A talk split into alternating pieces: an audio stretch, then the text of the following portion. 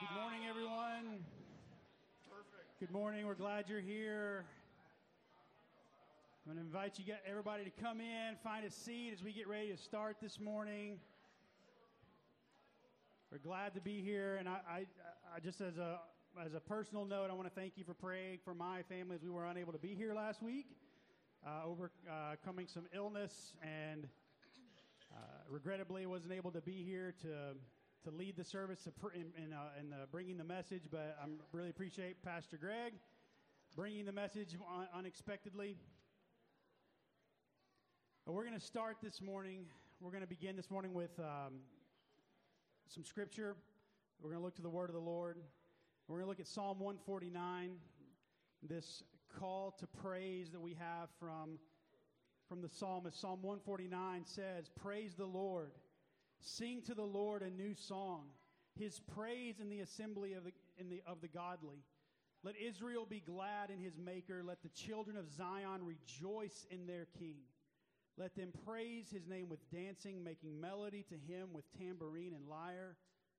For the Lord takes pleasure in his people. He adorns the humble with salvation.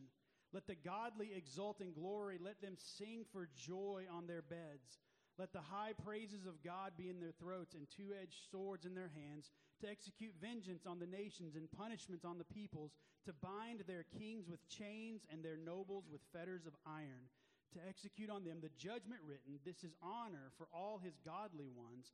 Praise the Lord. Let's go to the Lord in prayer this morning. Heavenly Father, it is our desire this morning as we gather here to praise you. We want to see you high and exalted. And as we come to you now in time of worship through song, God, Lord, I pray that you would uh, orient our hearts and our minds to you, God, Lord, that we would want to see you high and lifted up. God, I pray that you would use our time in worship, Lord, to uh, draw us into your presence, Lord, to be ready to hear from your holy word. God, I just pray for your church this morning. I thank you for all that are gathered here today, Lord, to be able to be a part of this worship service, Lord. And as we lift up our voices together, God, Lord, may you be praised. It is in your name that we pray. Amen. I'm going to invite you to stand with us as we begin our uh, worship this morning as we sing, I Sing the Mighty Power of God.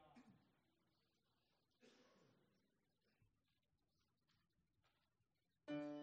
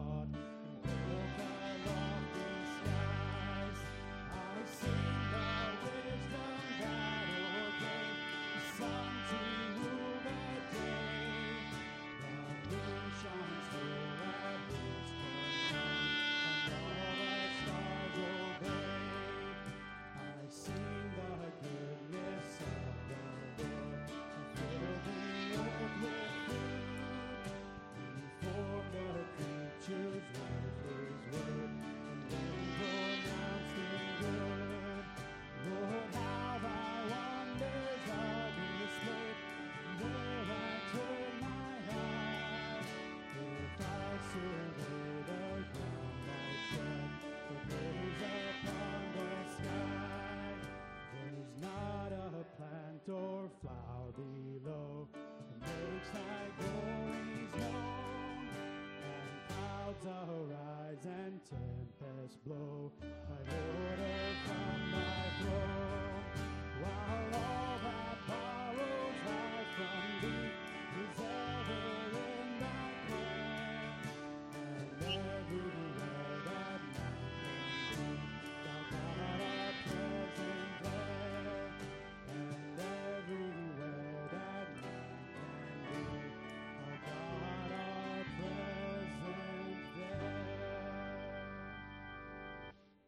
Take some time to greet someone that maybe you haven't greeted already and just say, We're glad to see you this morning.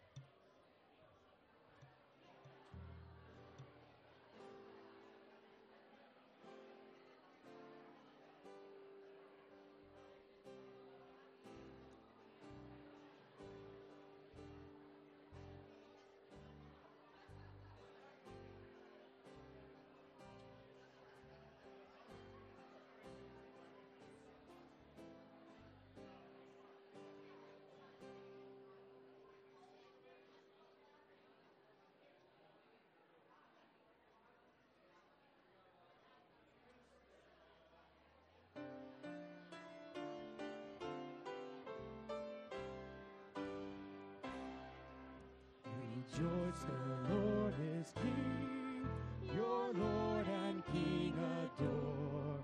Mortals give thanks and sing and triumph evermore. Lift up your heart, lift up your voice, rejoice again. I say, rejoice. Jesus the Savior reigns,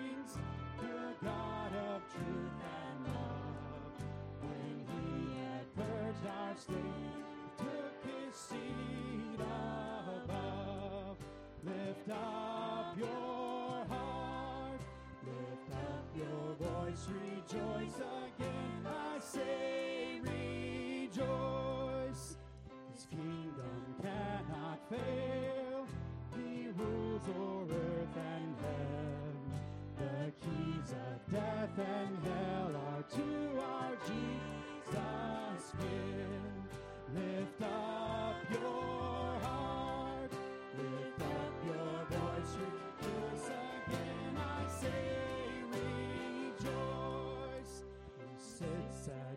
God's right hand till all his foes submit and bow to his command, fall beneath his feet. Lift up your heart, lift up your voice, rejoice again. I say, rejoice, rejoice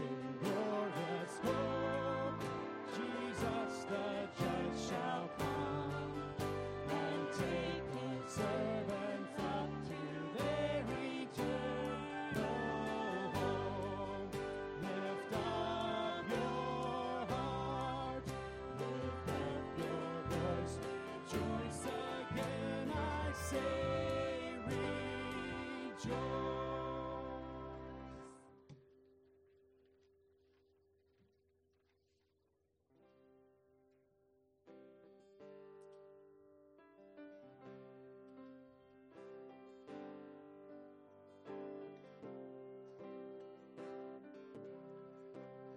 Come, thou fount of every blessing, to my heart to sing thy grace. Streams of mercy never ceasing, call for songs of loudest praise. Teach me some melodious sonnet sung by flaming tongues above. Praise the mount I'm fixed upon him, mount of thy redeeming love. I was lost in utter darkness till you came and rescued me. I was bound by all my sin when your love came and set me. Now my soul can sing a new song. Now my heart has found a home. Now your grace is ever with me, and I'll never be alone. Come, thou found, come, thou King, come, thou precious Prince of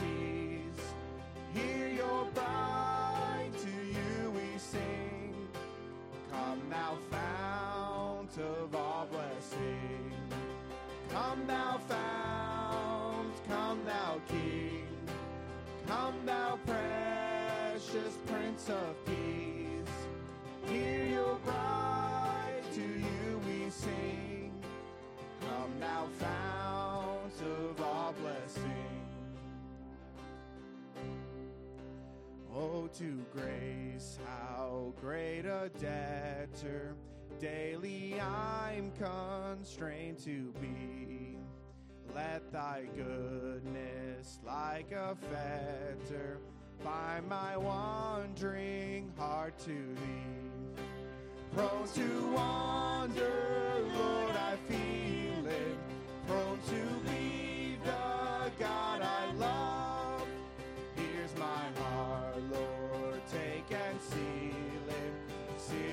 for thy courts above. Come, thou found, come, thou king, come, thou precious prince of peace. Your bride, to you we sing. Come, thou of all blessing, come, thou found, come, thou king fount of peace hear your light to you we sing come down fount of all blessing. Come, thou fount of every blessing. Tune my heart to sing thy grace.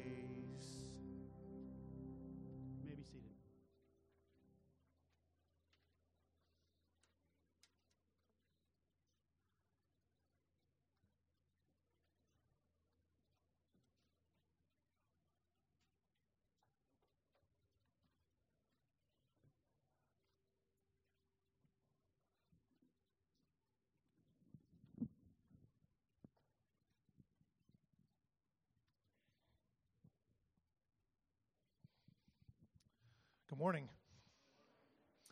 Welcome to church this morning. My name is Mark Bates. Uh, thank you for coming. Uh, please fill out the attendance forms that are on the edges of uh, the rows and pass them down so we can uh, get an accurate counting of the attendance. Uh, thank you for those of us that, or for those of you that are joining us online.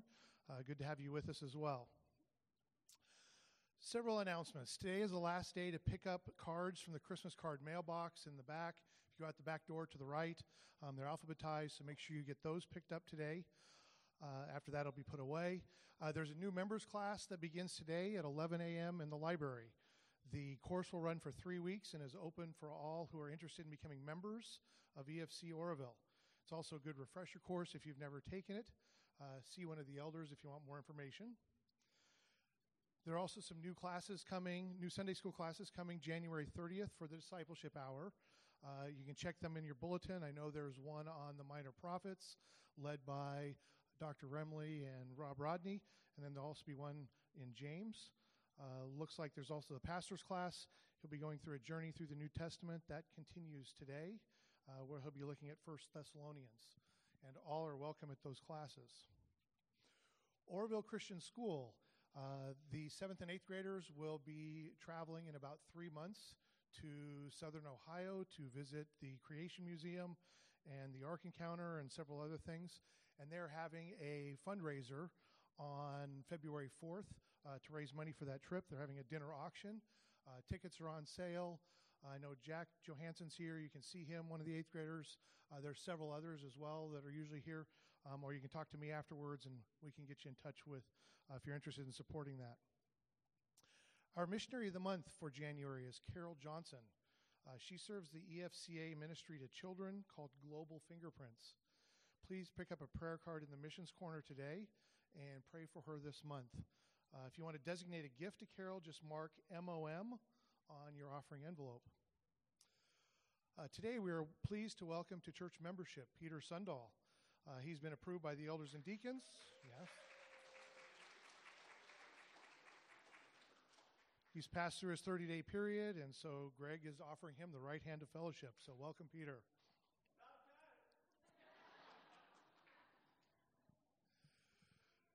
Pastor Greg and the church office uh, loves to send out cards for birthdays and anniversaries. So, if you'd like to be included or you need to update your information, uh, please check the clipboards at the welcome desk and give the update. The welcome desk is in the back. Uh, the offering box is in the back of the room and it's available. If you want to designate your giving to any of the church ministries, please indicate that on the offering en- envelope. And thank you for your faithful and generous giving. Uh, 2021 was a great year, uh, and we're looking forward to the same in 2022. Our invocation passage for today is Psalm 145, 1 through 9. So I enjoy, invite you to stand with me in honor of the reading of God's Word.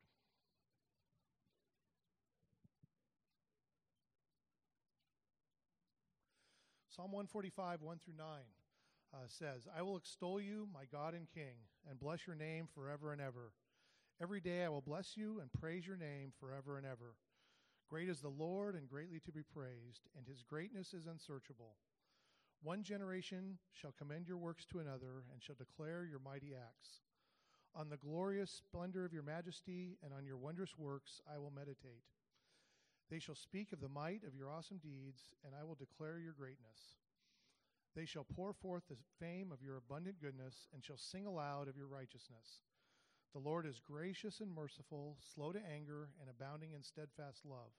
The Lord is good to all, and his mercy is over all that he has made. You may be seated.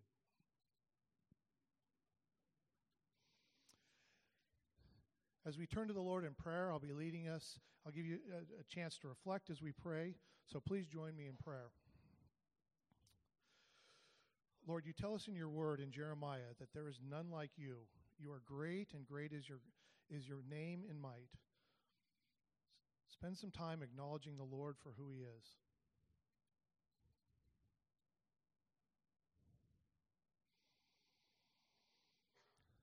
Lord, we know that we are sinners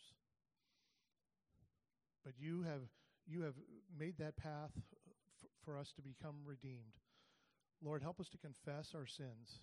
You've told us in James that if we confess our sins, he is you are faithful and just to forgive us of our sins. Lord, forgive us for the times that we do things that we shouldn't do. And forgive us for the times that we do things uh, where we don't do things that we should do.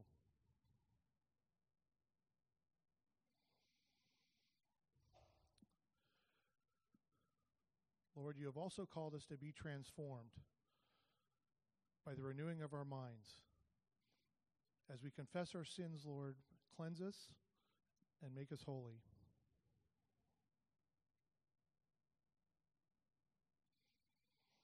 Lord, you also remind us in Scripture that every good gift and every perfect gift is from above.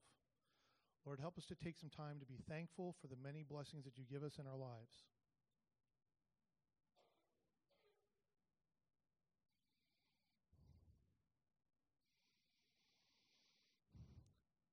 Lord, you also remind us not to be anxious, but in everything by prayer and supplication, make our requests known to you. So we come before you with these requests. Lord, we pray for Carol Johnson and her ministry at Global Fingerprints. Encourage her, strengthen her as she ministers to orphan children around the world. Lord, as we look to the new year as a church, Lord, I ask a blessing on the people that are serving from the elders to the deacons, the pastors, the many committees, the school. Empower them, strengthen them, work through them to accomplish your mission here in, here in Oroville. Lord, we pray for our authorities, from the national government to the state to the county to our city.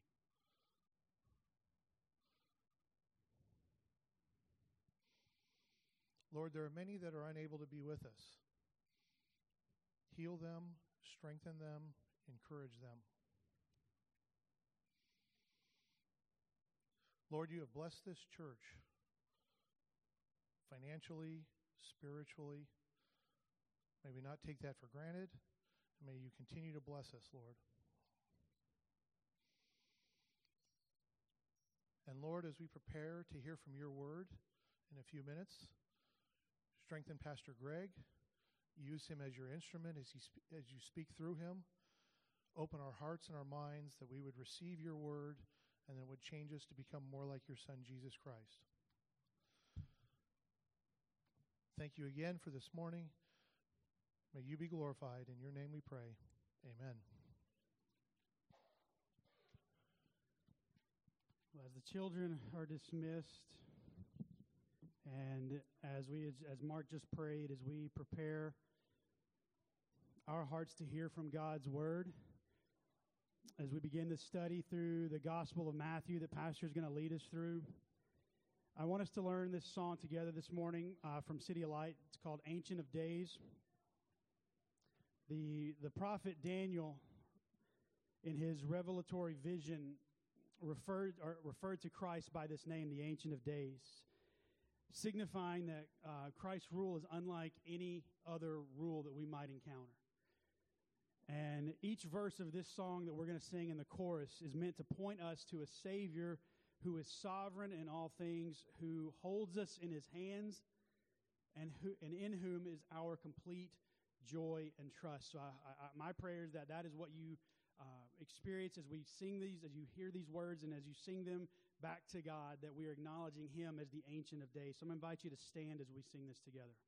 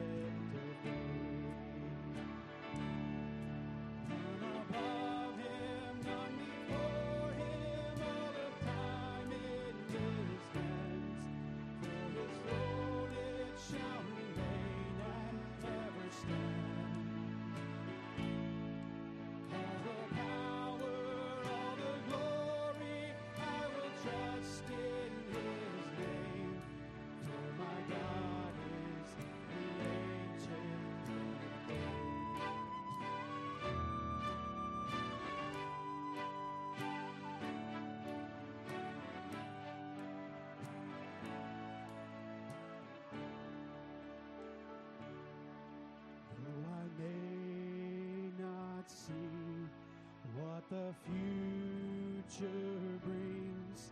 I will watch and wait for the Savior King. Let my joy complete, standing face to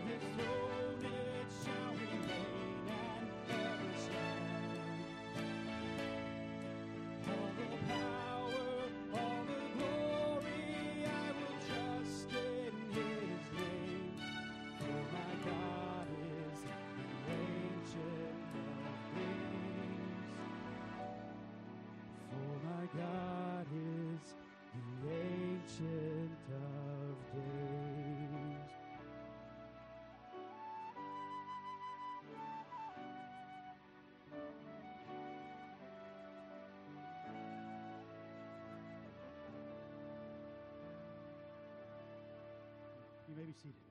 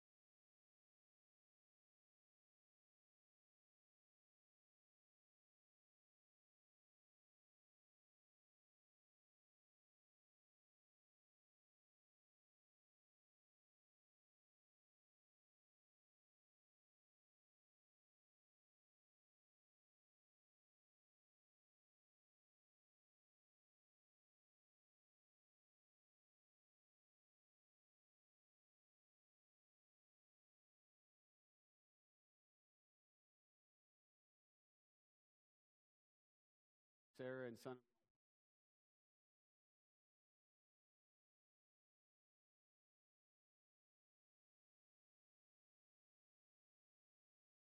at Southeastern Baptist Theological Seminary and is going to go into ministry, and so we're, we're delighted at how the Lord is leading them.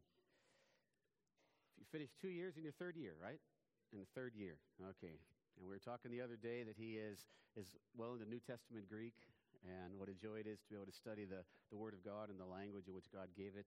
Just the joy of being able to get closer, as it were, to the Word. I have one announcement to make before we begin this morning, and that is, you know, we, we, as we talk about transition, as we talk about people coming and going and things changing, for the past uh, about two years, there's a family that has come into our lives here that have gotten actively involved and have quickly become dear to us, involved in the worship ministry, involved in the music ministry, or uh, the, the youth ministry and other places. But it is with a degree of sadness that I announce that the Lacho family will be transitioning. Uh, Paul has accepted a new position in Utah. The family is sitting over here, and they will be beginning that new position on February 1. So thank you for your presence with us during these past months and almost two years. A blessing that you've been to all of us. I'm going to begin this morning just by recounting the words as they are found in Matthew chapter 9. They're not going to be on the screen, just, just listen as I read them. As Jesus passed on from there, he saw a man called Matthew sitting at the tax booth, and he said to him, Follow me. And Matthew rose and followed him. And as Jesus reclined at table in the house, behold, many tax collectors and sinners came and were reclining with Jesus and his disciples.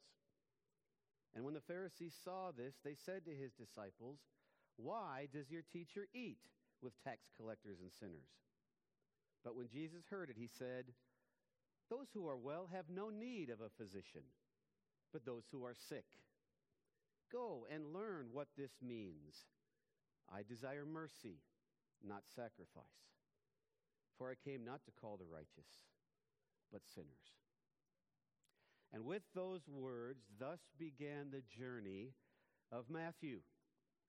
A tax collector serving the Roman Empire turned to a, a disciple of Jesus Christ. And what he experienced and learned about Jesus, he recorded for us in a book that has won the affection of believers for 2,000 years. And so today, we will begin a study of the gospel according to Matthew.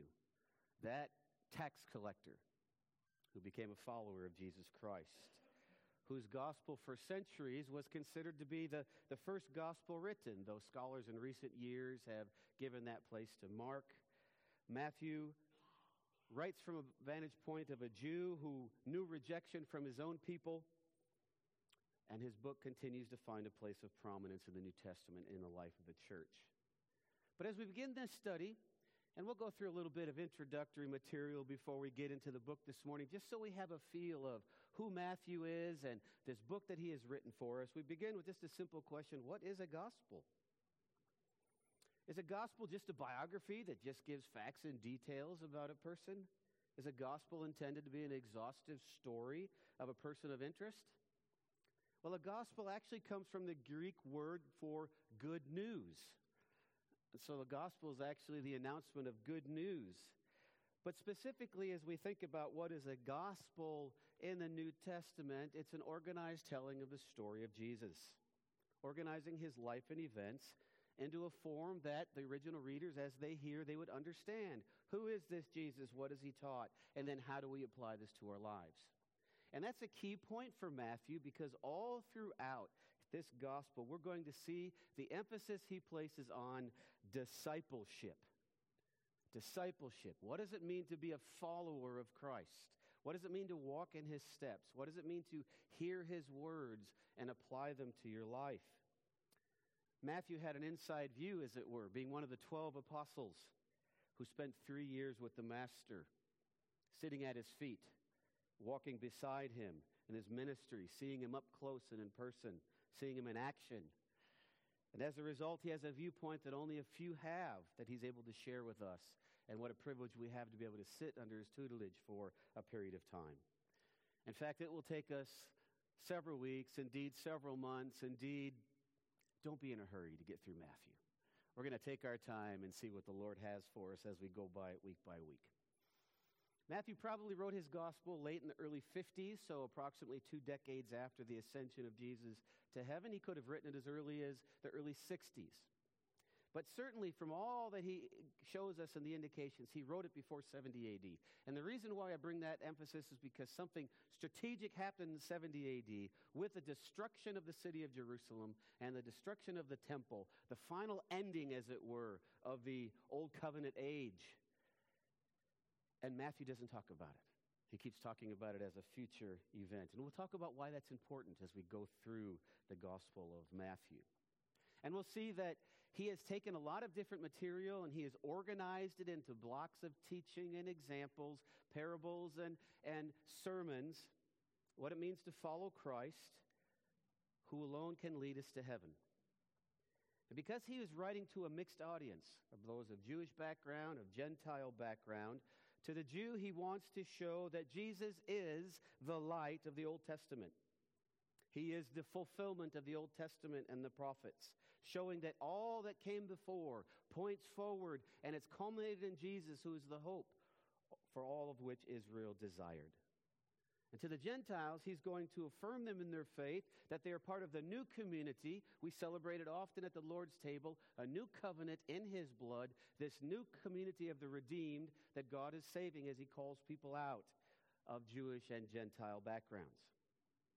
And over the course of 28 chapters, he's going to emphasize major things. We're going to learn about what the significance is of being born in Bethlehem, of being a, a, a Galilean, of being a Nazarene, of being the king, the true king of Israel, which will be a, an important theme for Matthew for us to see that Jesus was the true king of Israel, the true Son of God, the true Lord of all.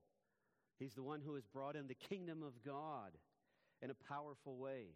And we'll see that this kingdom has been brought in initially, inaugurated, if you will. We, we taste it in part now. But anticipation builds as we wait for the fullness of the kingdom to come with the second coming of Christ. And so we'll see this now and not yet tension that is there, that we've received in part what one day we will receive in full.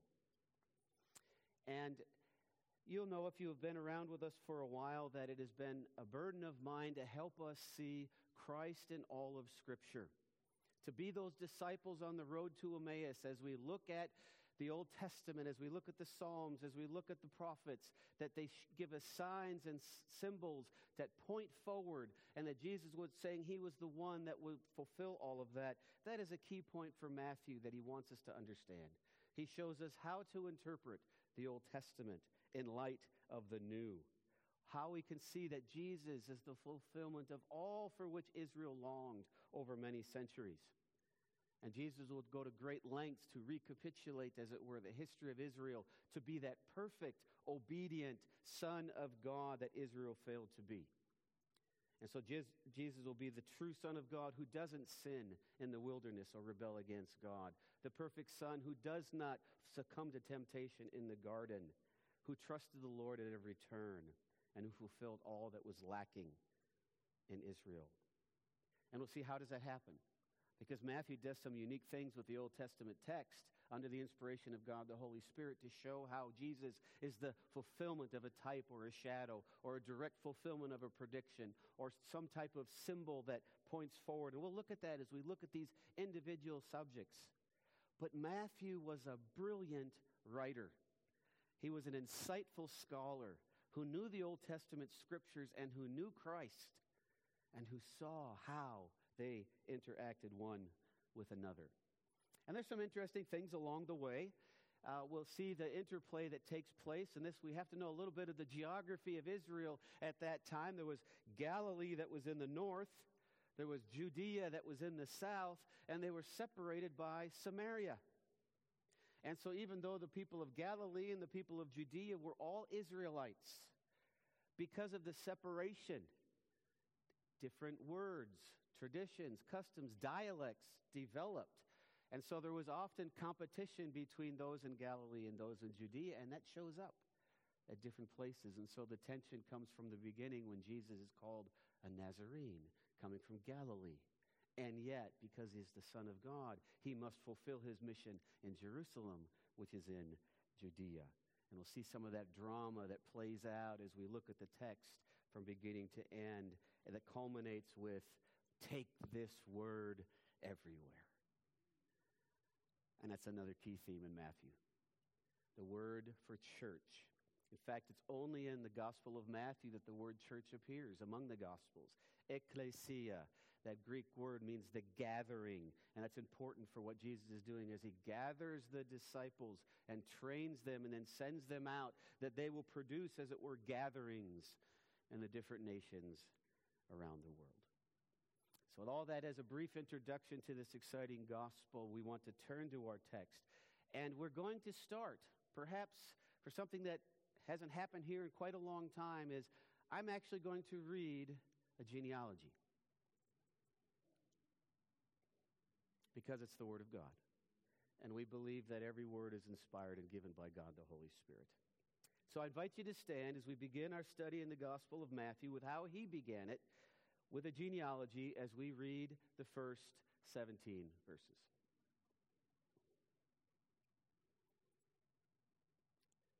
And the Holy Word of God says, The book of the genealogy of Jesus Christ, the son of David, the son of Abraham.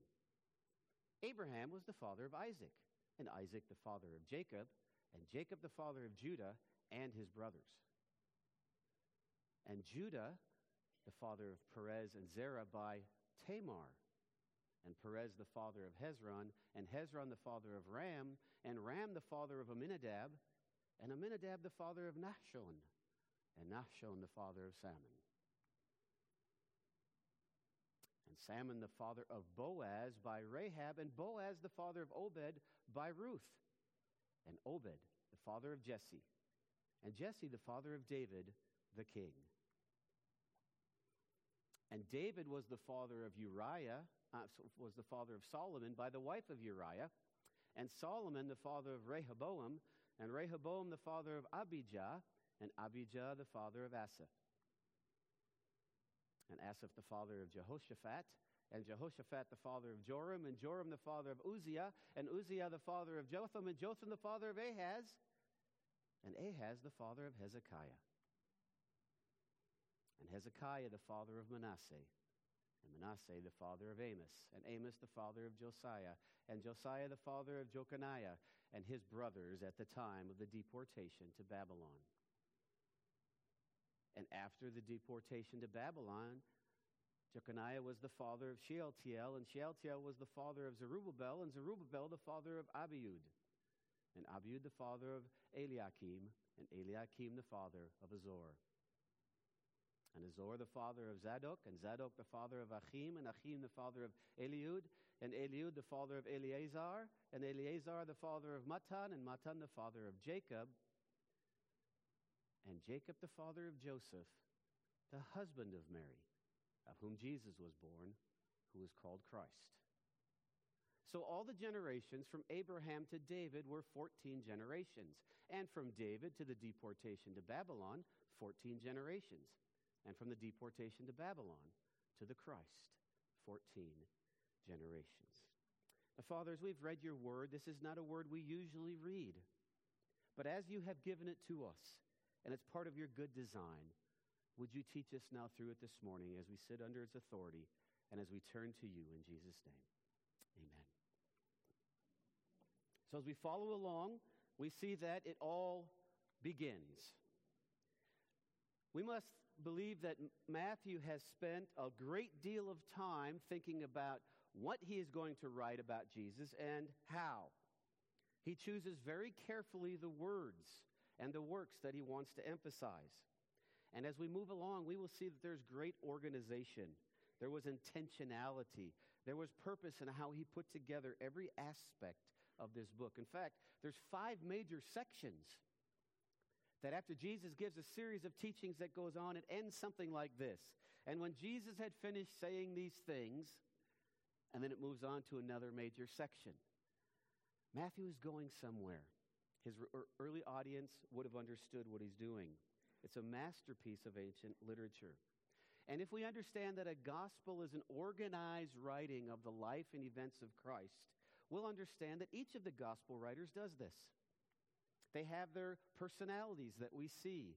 They have their intentions about why they're writing. They have their audience to whom they are writing. And that's what makes each book a unique contribution to our understanding of who Jesus is and what he has given us. And aren't we glad that we have it? If we would compare Jesus, as it were, to a diamond, a nicely polished diamond, and you hold it up to the bright light, and you tilt the diamond, change the angle, and let the light hit it in just a different way, as we hear the contributions of these dis- different gospel writers, we get a fuller picture of the beauty of Christ. And so we're glad that we have these different points of view. Well, it all begins with the genesis of Jesus. As we have seen, the book begins with a genealogy. Now, those of us that live in Western cultures, we're not usually attracted to genealogies. In fact, if we're honest, when we get to those points in the Bible, we may allow our eyes to physically fall across the page, just look at it, look, and quickly move on to get to the good stuff. Right? But we need to consider the importance of genealogies and how all throughout biblical history, God was keen on making sure good records were kept on how he was working through whom and when, and what circumstance, through what tribe, through what family, through what situation.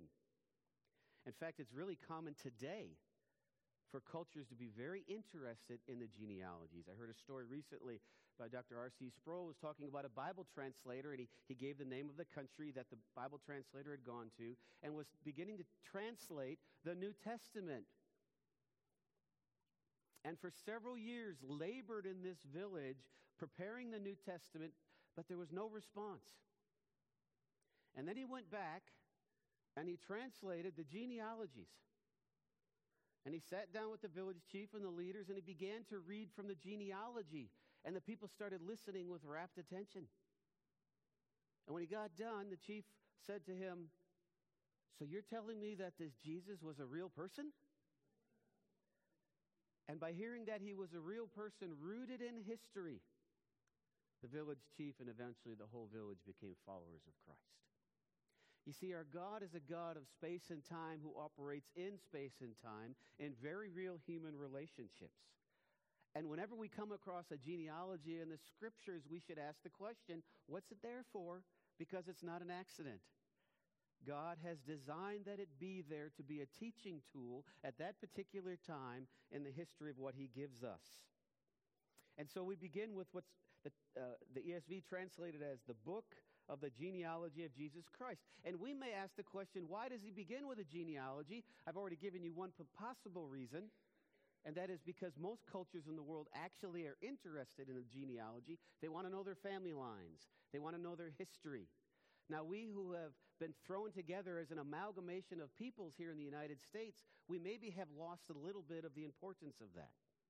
But for most people in the world, they have not. But what, what else, how would it affect you if I told you that the Bible that Jesus used in Greek, the exact same Bible that we have today in the New Old Testament, was organized differently? Because in fact it was. In our organization of the scriptures today, we have Malachi as the last book. And that was a decision that was made in the second century when they translated the Old Testament from Hebrew into Greek, and we follow that order today. But for the Jews, the last book of their Bible at the time of Jesus was not Malachi, though it was included in their Bible. Their last book was the book of Chronicles. They combined 1st and 2nd Chronicles into one. And how does the book of Chronicles begin? With nine chapters of genealogies to show how God had been working through people, what the connection was from the beginning as the covenant promises were coming, through whom they were given, what was the promises, where were the boundary lines, how it all would fit together. So here we have Matthew, the tax collector, who wants to share with his people who Christ is, knowing that the book that they have, the last book, began with a genealogy, begins his book with a genealogy. To root the Messiah and history in their minds. So they oh, what is God doing? And so we, we get an understanding then about the importance of genealogies. And we may not be drawn to them, but they were important to the people of Jesus' day, and they should be important to us.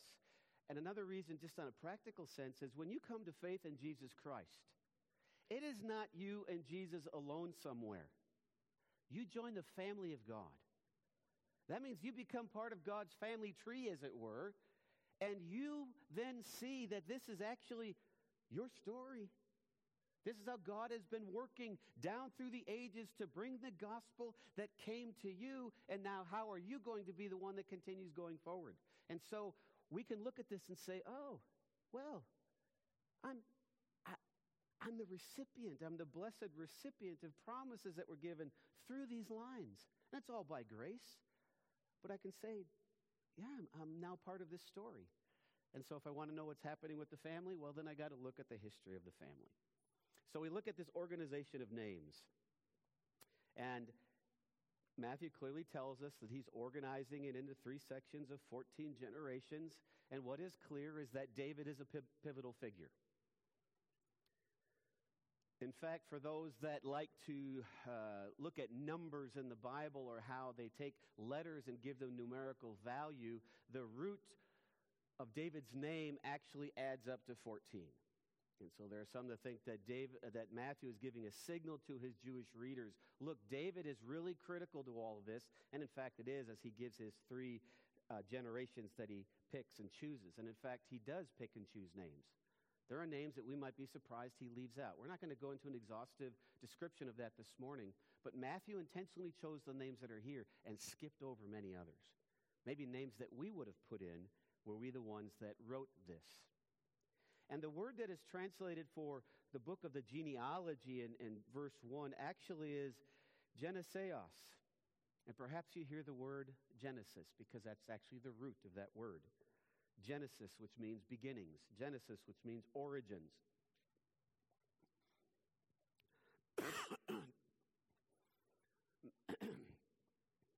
oh, sorry, I need a drink of water.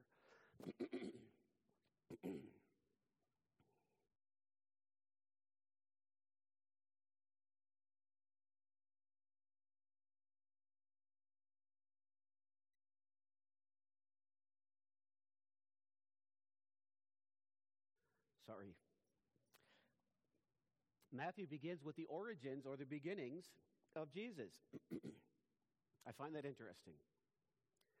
It's like he wants his people of his day to recognize look, something new is happening, a new era, as it were. And God's redemption history is taking place. so, what will this Genesis lead to? Well, he immediately lets us know that there are some results. There's the fulfilling of promises. So he says the book of the genealogy of Jesus Christ, the son of David, the son of Abraham. Isn't that interesting? Why would he reverse the order? Didn't Abraham come first? Why did he say David? Well, I think there's some reasons why he's doing that. Of course, we know his name to be Jesus. Matthew will use that mainly throughout his gospel. but this is one of the few times that actually the two words Jesus Christ appear together in, in, the Matthew, in the Gospel of Matthew. But he starts out with great intention and says, The origins of the genealogy of Jesus Christ, the son of David, the son of Abraham. Now, next week, when we look at the birth of Jesus, we will learn again that his name means Yahweh is salvation, or Yahweh saves. It was a common name, of course, in Matthew's time, but his meaning carries great importance. so, as the son of David, he will be the ruling king and the fulfillment of the promise to Israel. And as one of the promises that comes through over and over again in the Gospels, Matthew is the kingdom of God. So he starts off by putting David first. He's, he's given an indication he's writing to Israel. But as the son of Abraham, he is also the one who will be the promise of blessing to all nations. God had made a covenant with Abraham while he was still a Gentile that his seed will be a blessing to all the nations. You see that in Genesis 12, Genesis 17, reaffirmed in Genesis 22. And that that promise will come true one day. So, with the coming of Jesus, Matthew is indicating that day has arrived. And we see that there's particularity and there's universality, if you will, in these promises. You see, the people of Israel had been commanded to be a light to the nations. They were intended to proclaim the glories of God to the nations. But they committed one of two errors again and again and again.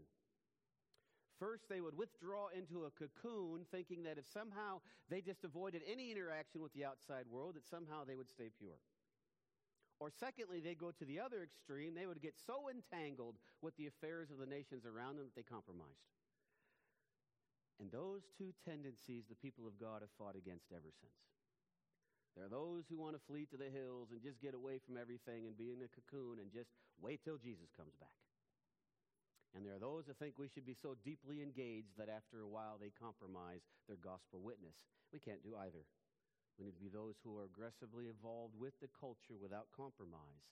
Because if we don't go out and preach the gospel, they hear? And so we see promises that will be fulfilled specifically to Israel, promises that will be fulfilled among the nations. And so we'll see that the, the Gospel of Matthew makes it clear that Jesus is for all who will believe, both Jew and Gentile. It all begins. Our second major point then is what's in a name. We've already said that genealogies were important to the Jewish people. They wanted to know their family lines. They wanted to know their territories. They wanted to know whom was related to whom because promises were given to different tribes, and they wanted to see the fulfillment of those promises. And so Matthew is selectively putting together his list of names. He even skips over people to make his case. And so we have a list of good guys and bad guys. I mean, there really is a rogues gallery here among the names. He has organized them into three names of 14. He doesn't tell us why he chose 14. He doesn't tell us why he chose those names, so we just say he did. And it keeps uh, book writers busy trying to figure out the, the reason why. Now, what we may not notice is that one of the list of generations actually only has 13 names.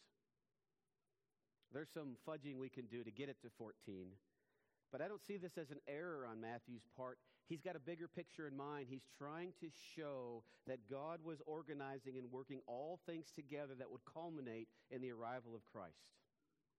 He lists 15 kings in this list, some of them very good, some of them not.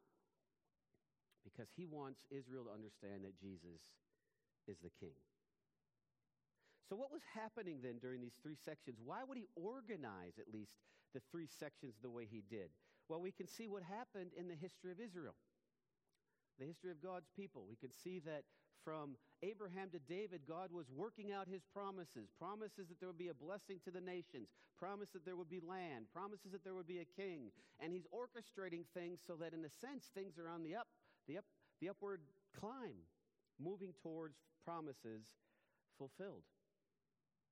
But then, but when we get from David to the exile, we see that it's a time of great moral decline in Israel. And this is the time when a lot of the prophets are speaking and saying, Turn back to the covenant promises, repent from your sins, turn away from your wicked ways. And God's judgment comes in, which eventually leads to even his own people being put out of the land. When we get to the third phase, from the deportation to Christ, the time of fulfillment is coming again. There's organization and structure in everything that Matthew does. He gives us good guys like Abraham or Isaac or Jacob or Boaz or David or Hezekiah. He has a few good kings mentioned. He gives us some bad guys like Ahaz or Rehoboam or Manasseh. But a lot of what we see are compromised guys Jehoshaphat, Judah, Solomon, Uzziah. We might even add David. We could even add Abraham. The whole point is that it, it will not be, the attention will not be drawn to these list of names. It will be drawn to the name who comes through this list of names. David, uh, Matthew has made his choices. He wants to see that this is all God's doing. He puts some good guys and some bad guys. And in what would be amazing to the Jewish people of his day, he even includes women in the list. And there are some interesting women in the list. Tamar and Rahab were most likely Canaanites. Ruth was a Moabite. Bathsheba was most likely a Hittite because she was married to Uriah, who came from that tribe. So Matthew is including potentially four Gentile women in his list of genealogies, three of whom would have had a suspected moral past, shall we say. Can I get a feel of what Matthew's trying to do here as he includes all these different lists? Tamar. Well, Tamar seduced her father in law, acting as a prostitute, because the father would not keep the promise of giving his third son to her as a husband. She was guilty, but out of that came a line that continues down to the Messiah. Rahab was a prostitute in Jericho. She was the one that protected the spies who went to scope out the land and reading between the lines of her interaction with the spies. And then what we see in Hebrews chapter 11, it seems at some point she became a believer in the God of Israel. And somehow she's connected to Boaz, who is a key player in the book of Ruth. Bathsheba, well, we know about Bathsheba and her tryst with King David, who then tried to cover it up by having her husband killed. She was a, a victim of abusive power, but she was also guilty. And yet, here she is as the mother of Solomon, included in this rogues gallery of actors in the line of the Messiah. And the fourth woman, Ruth, was not immoral in her own actions. We looked at that when we studied the book of Ruth, though there was definitely some suspenseful moments as she visited Boaz on the threshing floor in the middle of the night. Because as we know, the context was one that on the threshing floor during the harvest season, that's where prostitutes would frequent men. But though she was kept pure, the Moabite women had a terrible reputation because in their interaction with the men of Israel throughout their history, they had misled them. So, isn't it interesting the inclusion of these four Gentile women who show up at pivotal periods of time in the history of Israel? And are used of God to keep the storyline going forward. What we see in that, in just a list of names, is Abraham understands that the promise given to Abraham, that the seed of Abraham would be a blessing to all nations, really would go out to all nations. And it's always been God's design to save people from all over, especially those that Israel thought were unworthy of grace and mercy, which includes all of us and also included all the Israelites. None are worthy of grace and mercy, but they can receive it in Christ. And so we see that God is arranging things. If you, if you were to put together a list, let's say that it was your task. You were going to write a gospel to show the greatness of Christ. Is this the list of names you would put together? I mean, we might look at this list and we would say, what kind of a Savior would come through such a sinful line? What kind of ancient genealogy would include women in it? Because the Jews didn't, the surrounding nations didn't. They especially wouldn't include women who were of ignoble reputation. What kind of a Savior would come through such a sinful line? A Savior who cares about all kinds of people and who came to save sinners.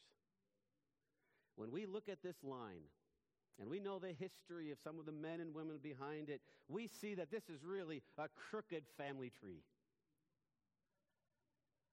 But Matthew in, intentionally, as he talks about the genesis of Jesus the Christ and how God is working all of it, if we want to be a little poetic in our conclusion here, we would say that this crooked family tree points to the need of the tree of Calvary upon which the Savior would come and hang. Matthew does not intend for us to praise this messianic line. Matthew intends for us to praise the one who will come through this messianic line because when we get to the very next story, we are given the reason why he comes and that you will call him Jesus, for he will save his people from their sins. And so we see from the story of these men and women, they were sinners. They needed to be saved from their sins, and their lineage needed to be saved from their sins.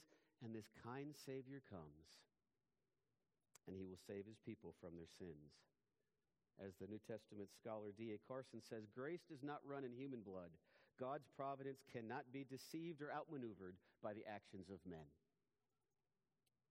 God will use his means to push forward his plan for his glory. Now, in verse 2, we see that, Ju- that Judah is mentioned, and you notice it says Judah and his brothers. That's not said very often.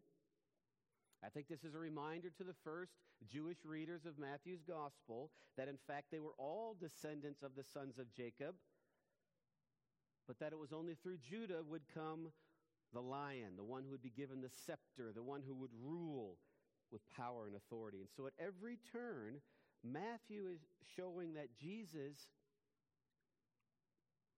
that Jesus was the one who would come through a kingly line to be the true king of Israel and the only savior of the nations.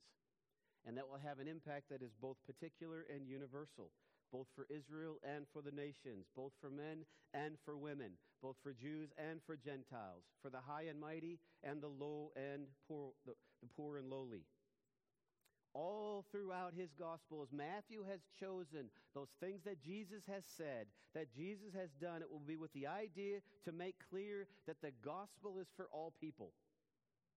And he begins even with that idea in subtle form and introductory form in the genealogy itself. And we'll find that this promise of the son of David will be fulfilled again and again in Matthew. The promise of the son of Abraham will be fulfilled again and again, even as early as chapter 2, where the Gentiles come and worship Jesus. So that brings us then to the divine passive. What do I mean by the divine passive? It almost seems contradictory. Well, if, if we look through this list, we, we see 40 times something along the lines of begetting. The ESV translated as so and so was the father of so and so. So 49, 40 times we have this idea of so and so was the father of so and so. And the first 39 are in the active voice. And there's only one exception to how this word is used, and that's in verse 16. And as we look at verse 16 and we get down to, and Jacob, the father of Joseph, He's not called the father of Jesus, he's called the husband of Mary. And then the, the, the, the form of the preposition is in the feminine, to whom was born the Christ. There's something different about the conception of Jesus that Matthew draws attention to just in the way he explains the genealogy. And of course, he'll make it clear in the next section that we'll get to next week. But that's why scholars refer to this as the divine passive. That this begetting did not come about as the active participant of any man, but was something that God did upon a, a woman who had accepted the will of God and would become the one who would carry Jesus, who is called the Christ. And that's how Matthew ends his declaration by saying, The Christ is here. Jacob, the father of Joseph, the husband of Mary, of whom was born Jesus, who is called Christ. Now that becomes so common to our ears that we risk not seeing how earth shaking this declaration would have been in the first century. We're so used to hearing the Christ has come that we forget that for centuries the Jewish people longed for the Messiah to make his appearance. That they were dark days in the history of Israel and their depravity and their disobedience and the rebellion against God.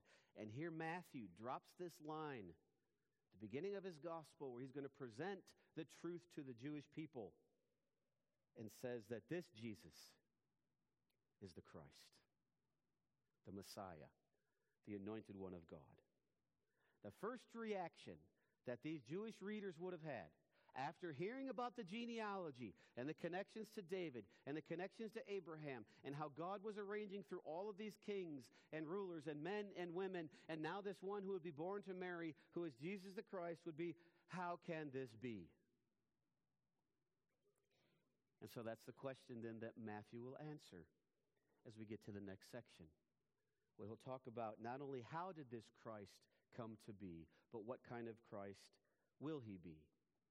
And then he'll be off and running through the rest of the book as he shows the impact that this Christ has and the interaction he has with, with the people around him and the impact that it should continue to have in our lives and hopefully beyond our lives to those that are around us.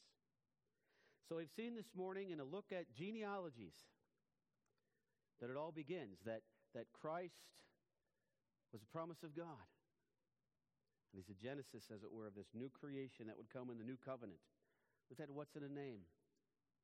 With that, God is arranging all things.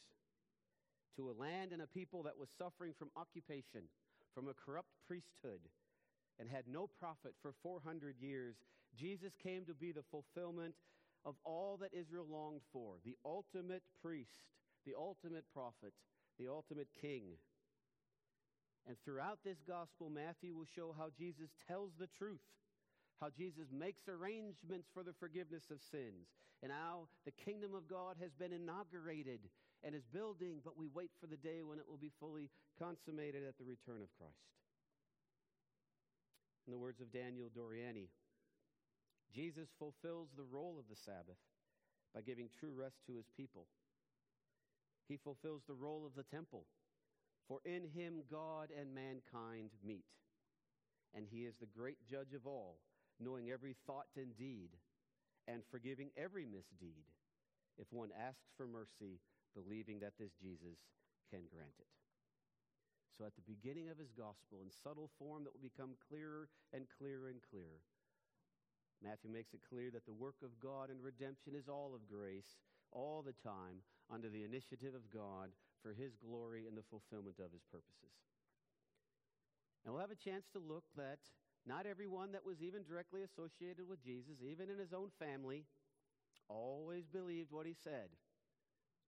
Just like this crooked line that we saw, this crooked tree, there were many that opposed the ways of God, and yet God used them there will be those, even in the life of Christ, who will oppose him, but God's plans will go forward. So, as we anticipate then, how will this come about that this Messiah was born? Looking at our text next week, what are some lessons we can draw as we begin our study in the Gospel of Matthew, even from the genealogies?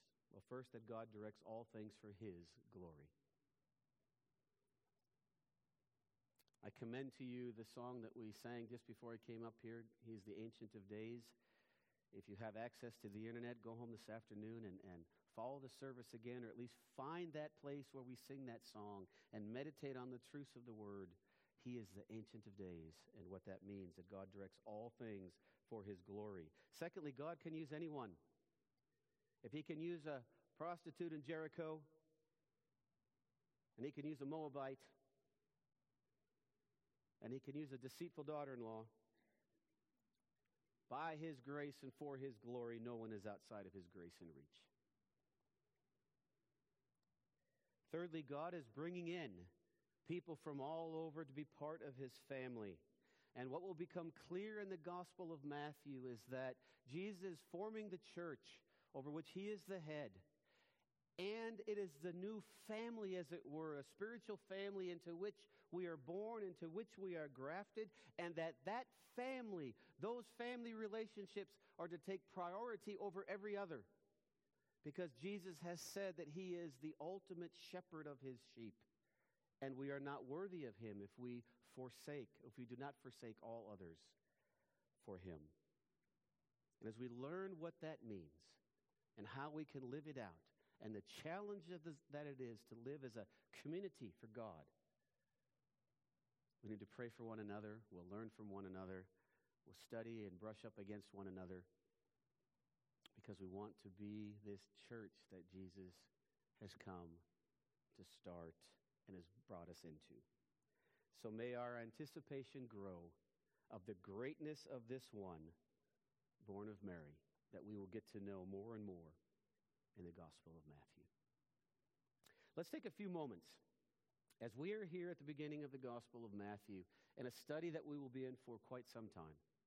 In the quietness of your heart, pray for yourself, pray for your family, pray for the teaching of this series to go forward in your life and their life beyond this church into other places because our desire is to draw closer to Christ and to reflect Him more as a community of those who belong to Him. And after you've had a few quiet moments, just praying in your heart.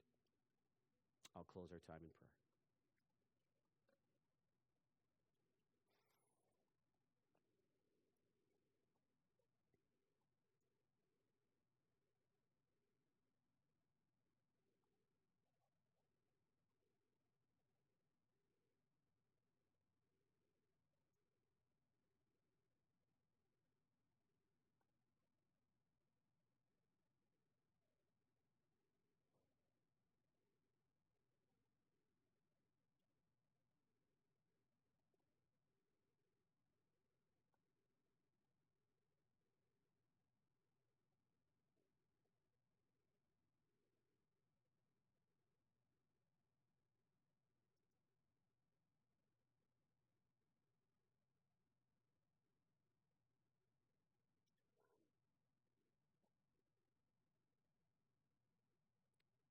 Father, into the darkness of a lost and sinful world. 2,000 years ago, you sent your Son to be the light of the world.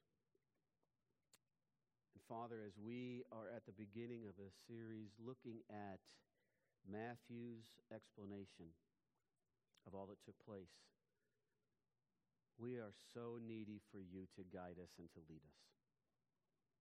Father, I pray that you would cause us to resist the temptation to think this is just the same old, same old, but recognize that we are hearing from the living God and that there's so much more that we can learn if we have life and breath yet in which to learn it. Father, you're going to challenge us. You're going to encourage us. You're going to build us up. You're going to bring us face to face with your holiness. And then you're going to show us as well again and again the beauty of your grace.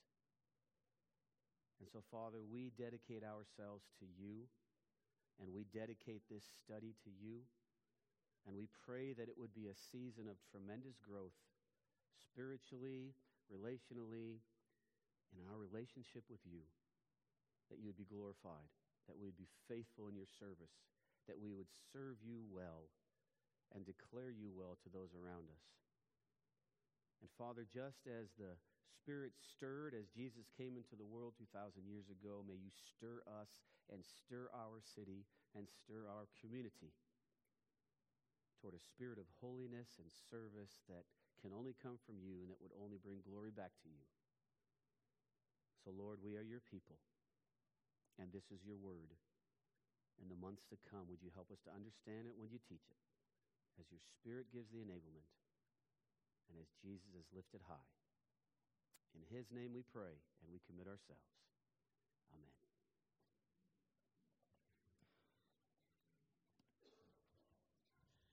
As we've seen that everything throughout history points us to Christ, we're going to close out our service and look to the, the, his throne. There is a higher throne. His throne is the highest throne, and we're going to sing that. I invite you to stand as we close uh, out our service and worship.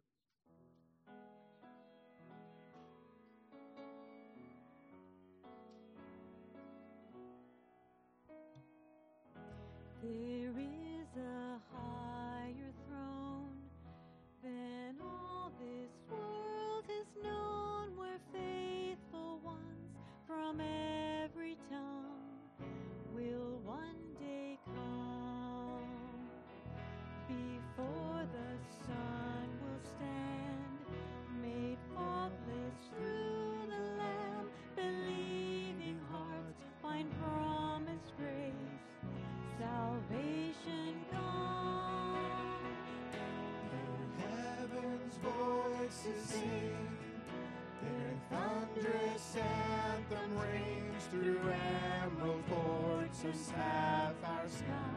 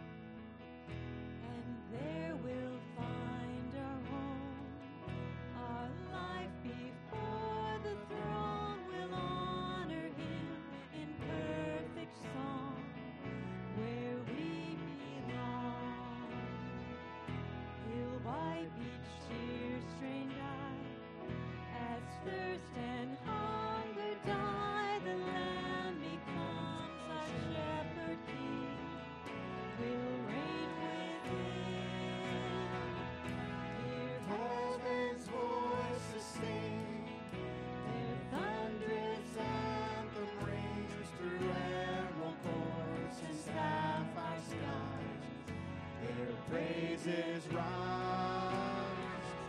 All glory, wisdom, power, strength, thanks, and honor are to God our King who reigns on high forevermore. All glory,